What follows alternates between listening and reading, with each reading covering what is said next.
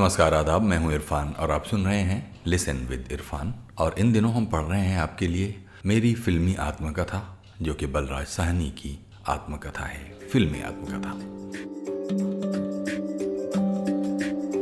Part six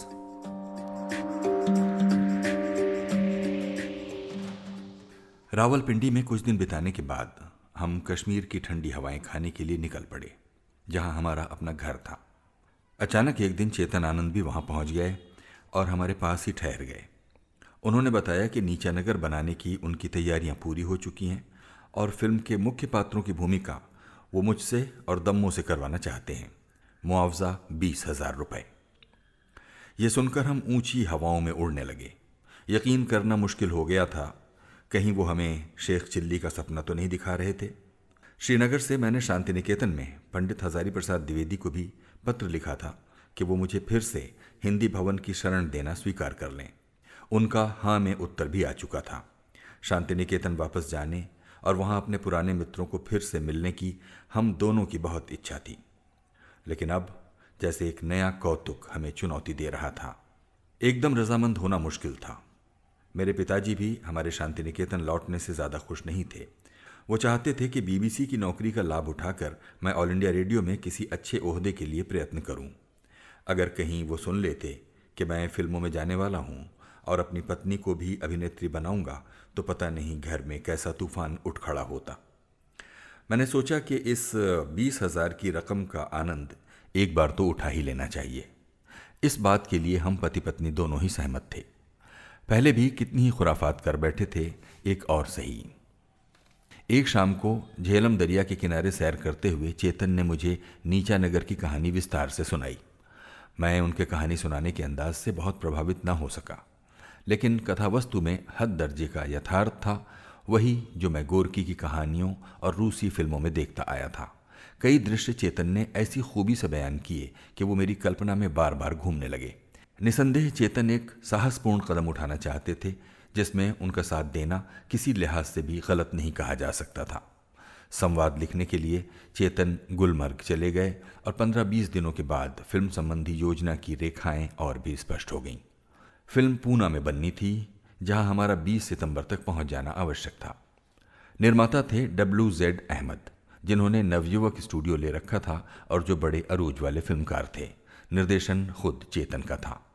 जुलाई के अंत में चेतन बंबई वापस रवाना हो गए। चलने से पहले हमने उन्हें स्वीकृति दे दी, लेकिन परिवार से तब भी ये बात गुप्त रखी गई। मैं ज़्यादातर तो कश्मीर की सैर ही करता रहा, पर थोड़ा सा साहित्य संसार के निकट भी आया। मैंने हिंदी के प्रमुख मासिक पत्र हंस की, जिसे मुंशी प्रेमचंद जी के सुपुत्र श्रीपत राय निकालते थे, पिछले चार साल की फाइलें मंगाकर पढ़ी। दो रचनाओं ने मेरे हृदय पर गहरा प्रभाव डाला।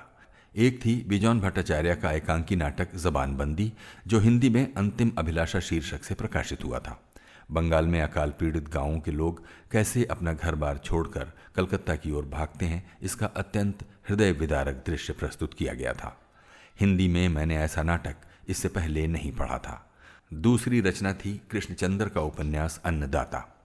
वो भी एक शाहकार रचना थी। विलायत से मैं अपने देश के लिए गहरा प्यार लेकर आया था और भविष्य में लंबे अरसे के लिए किसी पराए देश में न रहने की, भले ही वो कितना ही सुंदर क्यों ना हो, सौगंध उठा ली थी। पर इसका यह अर्थ नहीं है कि मुझे इंग्लैंड में चार वर्ष बिताने का अभिमान नहीं था। मैं इससे पहले भी कह चुका हूँ कि संसार को अपने चारों ओर घुमाने का मानसिक रोग मुझे बचपन से ही था। मैं आईना देखकर खुद को बेहद सुंदर ही महसूस नहीं करता था। बल्कि अपने व्यक्तित्व को भी विरल और अनोखा महसूस करता था। जैसे संसार पर उसकी छाप मेरे लाख प्रयत्न करने के बावजूद भी अवश्य पड़ जाएगी। ये माता पिता के असाधारण लाड़ प्यार से उत्पन्न हुआ मनोविकार था। मेरा जन्म पाँच बहनों के बाद हुआ था। माँ बाप ने तरस तरस कर बेटे का मुँह देखा था। पर इसके उलट एक और भी उतनी ही प्रबल प्रवृत्ति मेरे भीतर से सिर निकाल चुकी थी।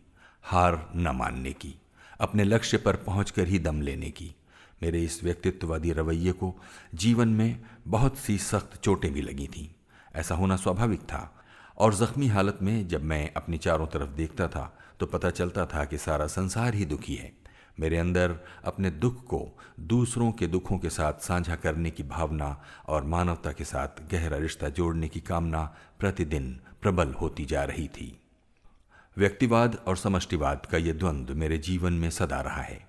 इसने मेरी सहायता भी की है और मेरा रास्ता भी रोका है। यही विरोध मैंने अपनी पीढ़ी के लगभग सभी साहित्यकारों और कलाकारों में देखा है। जब से होश संभाला है, मैं जनता के साथ घुलना मिलना भी चाहता हूँ, पर जनता से शर्माता भी हूँ। न पूरी तरह व्यक्तिवाद में ही सुखी हूँ और न ही समष्टिवाद में। मैं देश कल्याण के कार्यों में भी हिस्सा लेता रहा हूँ, पर अपने स्वार्थ को भी कभी नहीं छोड़ा। मैं उस बंदर की तरह हूँ, जो आग से डरता भी है और आग से खेलने से बाज भी नहीं आता। यही प्रवृत्ति मेरे समकालीन लोगों की भी है। नई पीढ़ी शायद हमारे चरित्र में अवगुण और पाखंड ही देखेगी, लेकिन मैं समझता हूँ कि इस द्वंद्व में कुछ गुण भी हैं। विलायत से वापस आकर मैंने अंग्रेज़ी साम्राज्य का निडरता से खुल्लम खुल्ला विरोध करना शुरू कर दिया। यहाँ तक कि मेरे दोस्त कभी कभी मेरा ध्यान डिफेंस ऑफ़ इंडिया रूल्स की तरफ़ भी दिलाते थे। लेकिन इसका यह मतलब नहीं कि मैं सब कुछ छोड़ छाड़ कर स्वतंत्रता आंदोलन में कूदने के लिए तैयार हो चुका था। मेरी ये प्रतिक्रिया केवल मेरा अहंकार था। विलायत जाकर मैं अपने आप को अंग्रेज़ों के बराबर समझने लगा था। इस अहंकार के संबंध में उस समय की एक और तस्वीर मेरे सामने आती है। विलायत जाने से पहले मेरी कहानियाँ हंस में बाकायदा प्रकाशित होती रहती थीं। मैं उन भाग्यशाली लेखकों में से था, जिनकी भेजी हुई कोई भी रचना अस्वीकृत नहीं हुई थी। विलायत में चार साल तक मैंने एक भी कहानी नहीं लिखी थी। अभ्यास टूट चुका था। अब मैंने उसे बहाल करना चाहा। एक कहानी लिखकर हंस को भेजी तो वो वापस आ गई। मेरे स्वाभिमान को गहरी चोट लगी। इस चोट का घाव कितना गहरा था इसका अनुमान इस बात से लगाया जा सकता है कि उसके बाद मैंने कोई कहानी नहीं लिखी। चेतन के फ़िल्मों में काम करने के निमंत्रण ने जैसे इस चोट पर मरहम का काम किया। फ़िल्मों का मार्ग अपनाने का कारण ये अस्वीकृत कहानी भी थी। फिर एक और घटना भी घटी, जिसने मेरे अहंकार में और भी वृद्धि कर दी। मुझे कृष्णचंद्र का पत्र मिला, जो उन्होंने पूना से लिखा था, डब्ल्यू जेड अहमद के स्टूडियो से, जहाँ वो चित्रकथा लेखक की हैसियत से काम कर रहे थे। उसमें उन्होंने सबसे पहले डब्ल्यू जेड अहमद के व्यक्तित्व की और उनके प्रगतिशील विचारों की प्रशंसा की थी। फिर लिखा था, चेतन द्वारा फ़िल्मों में आने की क्या ज़रूरत है? तुम्हें अपने साथियों में शामिल करके अहमद साहब को बहुत खुशी होगी। मेरी दृष्टि में अपना महत्व अचानक इतना बढ़ गया कि मैंने ये सोचने की भी परवाह नहीं की कि कृष्णचंद्र ने यह पत्र शायद केवल मित्र भावना से प्रेरित होकर ही लिखा है। आखिर मैं इस नतीजे पर पहुँचा कि डब्ल्यू जेड अहमद ने खुद ये पत्र लिखवाया है।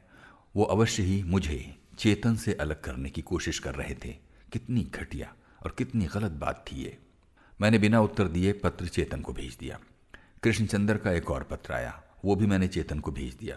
पर अजीब बात यह थी कि जाने के बाद चेतन ने एक भी खत न लिखा। और इधर, न जाने कैसे, फ़िल्मों में काम करने की बात मेरे मुँह से निकल गई और फ़ौरन ही चारों तरफ़ फैल गई। मुझे बहुत ख़ास नज़रों से देखा जाने लगा। जैसे मैं अभी से फ़िल्म स्टार बन गया था। बात पिताजी के कानों में भी पहुँची। पहले तो उन्होंने मुझे टोका, पर बीस हज़ार की बात सुनकर वो भी चुप हो गए। दम्मों के बारे में मैंने अभी किसी को नहीं बताया था। जैसे जैसे सितंबर की निश्चित तारीख आने लगी, मेरे मन की व्याकुलता बढ़ने लगी। अगर चेतन का खत ना आया तो? कहीं सारे अंडे एक ही टोकरी में रखने की मूर्खता तो नहीं कर बैठा हूँ? लंबी प्रतीक्षा के बाद चेतन का पत्र आ ही गया। लेकिन गोल गोल सा। उन्होंने न तो पैसे भेजे, न कोई बात पक्की थी। हाँ बीस तारीख को पूना पहुँच जाने के लिए अवश्य लिख दिया था। मेरे छोटे भाई भीष्म को उस पत्र से बड़ी निराशा हुई। उसके आधार पर उन्होंने दम्मों और बच्चों को साथ ले जाने का सख्त विरोध किया। अंत में मैं अकेला ही पानी की धार देखने पूना के लिए चल दिया। बरसात के दिन थे, सफ़र बड़ा सुहाना था। खासकर पूना के निकट पहुंचकर ऐसा लगा जैसे मैं फिर से इंग्लैंड में पहुँच गया हूँ। तब पता चला कि अंग्रेज़ हिंदुस्तान से जाकर पूना को क्यों इतना प्यार से याद करते थे। वहाँ की जलवायु और प्राकृतिक दृश्य वास्तव में अपना जवाब नहीं रखते। स्टेशन पर कृष्णचंद्र मुझे लेने आए हुए थे। रात को मैं उनके घर पर रहा। उन्होंने अपने पत्रों का मुझसे कोई ज़िक्र नहीं किया। मैं हैरान था कि चेतन क्यों नहीं आए। मैं कृष्णचंद्र से कुछ झेप महसूस करता रहा। दूसरे दिन सुबह लगभग दस बजे चेतन आए और हम दोनों स्टूडियो के लिए रवाना हो गए। वहाँ बहुत बिखरा हुआ और अस्थिर सा वातावरण देखा। कोई शूटिंग नहीं हो रही थी। बहुत से बेकार आदमी टोलियाँ बनाकर ऐसे इधर उधर घूम रहे थे जैसे लोग अर्थी उठने का इंतज़ार करते हैं। कोई बैठने उठने की जगह नहीं थी। टहलने वालों में कुछ जाने पहचाने व्यक्ति मिले। डेविड अब्राहम मिले। लगभग छः साल पहले मैं उन्हें कश्मीर में मिला था। जब ईनाक्षी रामाराव और उनके पति श्री भवनानी अपनी फ़िल्म हिमालय की बेटी बनाने के लिए कश्मीर आए थे।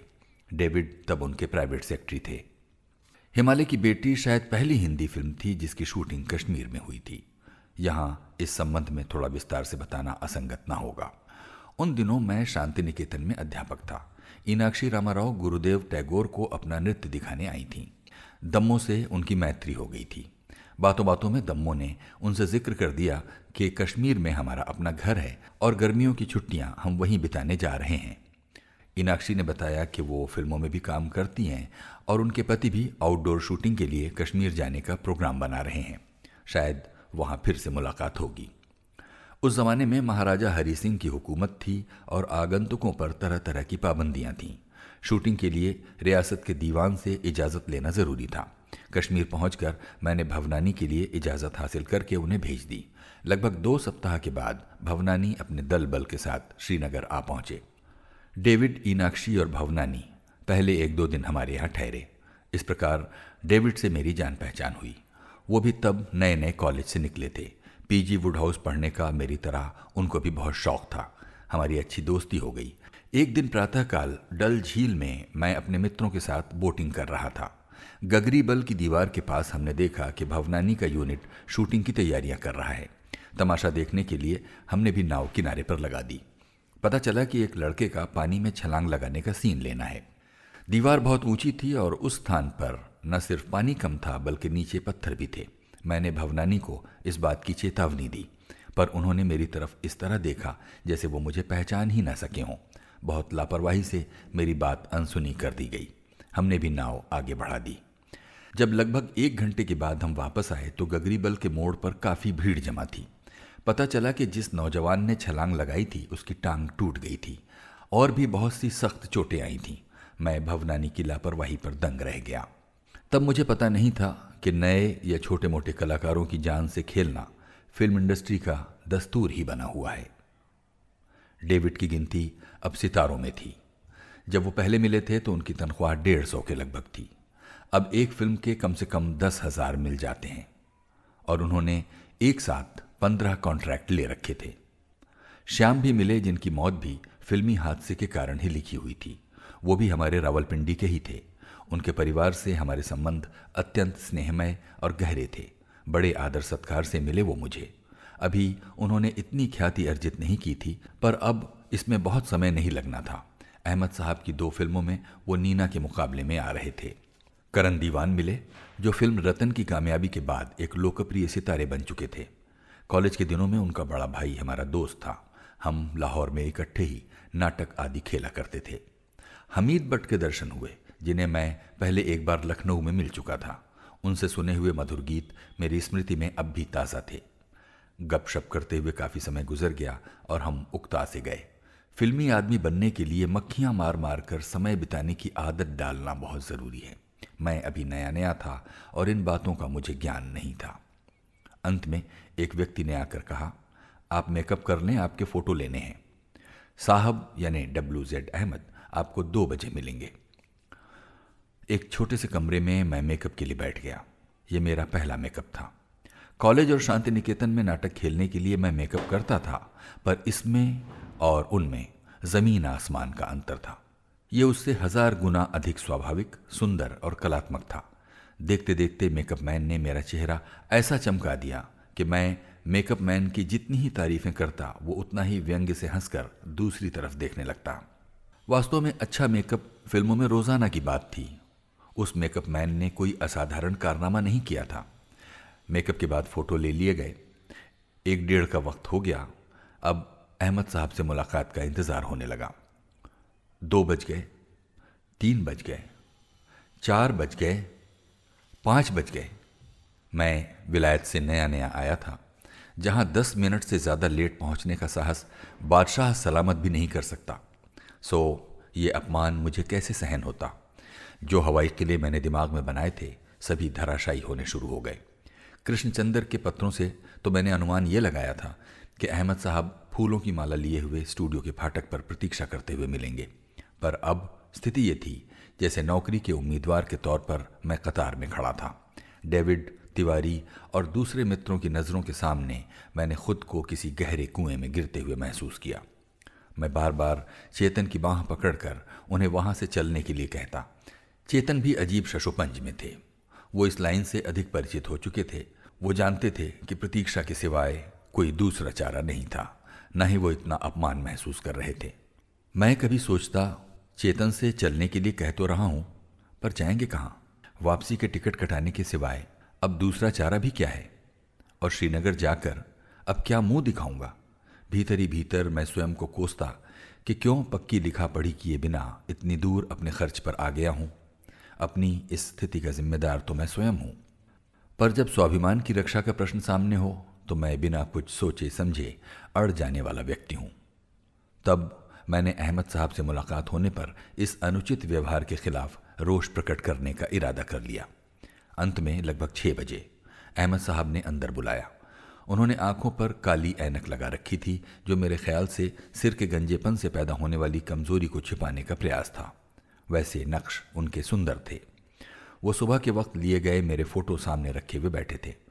मेरे कुर्सी पर बैठते ही उन्होंने सिगार का लंबा कष्ट लगाते हुए फ़ोटो मेरे सामने रख दिए। उनमें से एक वास्तव में अत्यंत सुंदर था। उसे उन्होंने मेरे हाथों से लेकर फिर कुछ मिनट के लिए निहारा। बहुत अच्छा है, उन्होंने कहा। मैंने जवाब में फिर उनके मेकअप मैन की प्रशंसा के पुल बाँध दिए। तब उनके होठों पर भी वैसी ही व्यंग्यात्मक हँसी दिखाई दी जो मैंने मेकअप मैन के चेहरे पर देखी थी। फिर वो एक टाइप किया हुआ कागज़ मेरी तरफ़ बढ़ाते हुए कहने लगे, देखिए, चेतन साहब की पिक्चर बनाने का फ़िलहाल मेरा इरादा नहीं है। पहले मैं महाभारत बनाना चाहता हूँ। उसमें कृष्ण का रोल मैं चेतन साहब को देना चाहता हूँ और अर्जुन का आपको। चेतन साहब को डेढ़ हज़ार रुपया माहवार देने का मेरा इरादा है और आपको एक हज़ार। अगर मंजूर हो तो कॉन्ट्रैक्ट पर दस्तखत कर दीजिए। तनख्वाह बहुत थी कि थोड़ी, इस तरफ़ मेरा ध्यान नहीं गया। इससे तिगुनी तनख्वाह वाली नौकरी मैं विलायत में छोड़कर आया था। मैंने गुस्से की भाप छोड़ते हुए जवाब दिया नौकरी और तनख्वाह का ज़िक्र करने से पहले मुझे उम्मीद थी कि आप मुझसे चार घंटे इंतज़ार कराने की माफ़ी मांगेंगे। बहरहाल, मैं आपसे अर्ज़ करना चाहता हूँ कि मैं यहाँ सिर्फ़ चेतन की पिक्चर में काम करने के ख्याल से आया हूँ। मेरा अर्जुन वर्जुन बनने का कोई इरादा नहीं है। अहमद साहब खामोश हो गए। तभी नीना अंदर आकर एक सोफे पर बैठ गई। गुलाबी रंग और सफ़ेद साड़ी में उनकी सुंदरता से कमरा महकने लगा। अहमद साहब भी अचानक सहृदय और बेतकल्लुफ हो गए। साहनी साहब, मैं चाहता था कि मुलाकात से पहले तस्वीरें मेरे पास आ जाएँ। कैमरा डिपार्टमेंट वालों से डेवलपिंग में कुछ देर हो गई और आपको जहमत उठानी पड़ी। नीना साहनी साहब अर्जुन के रोल के लिए यकीनन मौजू हैं, मगर धार्मिक पिक्चर में काम करना उन्हें पसंद नहीं आ रहा है। कोई जल्दी नहीं है, सानी साहब। अब सोच लीजिए, हमारी महाभारत महज धार्मिक पिक्चर नहीं है, उसके कुछ तरक्की पसंद पहलू भी होंगे जिन्हें आप ज़रूर पसंद करेंगे। मैंने अपना इरादा आपको बता दिया है। इससे ज़्यादा न मुझे कहना है, न सोचना है। मैं उठ खड़ा हुआ और सलाम करके बाहर चला आया। बाहर आकर देखा कि चेतन वहाँ नहीं थे। शायद उन्हें अहमद साहब ने किसी दूसरी तरफ़ से अंदर बुला लिया था। बागीचे में हमीद भट्ट, मोहसिन अब्दुल्ला, तिवारी, डेविड और मैं देर तक टहलते रहे। अंत में चेतन उसी दरवाजे से प्रकट हुए, जहाँ से मैं निकल कर आया था। मेरी प्रश्न सूचक दृष्टि के जवाब में चेतन ने हारे हुए अंदाज में कहा, भाई, मैं तो कॉन्ट्रैक्ट पर साइन कर आया हूँ। मैं चकित रह गया। मैंने तुम्हारी खातिर इनकार कर दिया था और तुम साइन कर आए हो। अहमद साहब ने मेरे कॉन्ट्रैक्ट की बात चेतन से छिपा कर रखी थी। चेतन भी कोई कम स्वाभिमान वाले व्यक्ति नहीं थे। वो फ़ौरन पलटकर कोठी के अंदर गए और अहमद साहब से मांग की कि कॉन्ट्रैक्ट फाड़ डाला जाए। अहमद साहब कॉन्ट्रैक्ट फाड़ने के लिए तैयार नहीं हुए, लेकिन उन्होंने वादा किया कि वो उन्हें काम करने के लिए मजबूर नहीं करेंगे। इस तरह दूसरे दिन हम दोनों और हमीद भट्ट, जो पहले ही अहमद साहब को इस्तीफा दे बैठे थे, दक्कन क्वीन में बैठकर ठन ठन गोपाल की हालत में बम्बई की ओर चल पड़े। डब्ल्यू जेड अहमद और नीना अब पाकिस्तान में हैं। पिछले दिनों जब मैं लाहौर गया था तो इम्तियाज़ अली ताज के घर उन दोनों के दर्शन हुए थे। बहुत प्यार मोहब्बत से मिले थे। सच पूछा जाए तो अहमद साहब ने मुझ पर बहुत बड़ी मेहरबानी करनी चाहिए थी, वरना कौन ऐसा निर्माता है जो किसी नए कलाकार को स्टूडियो में पैर रखते ही हज़ार रुपए की नौकरी पेश कर दे?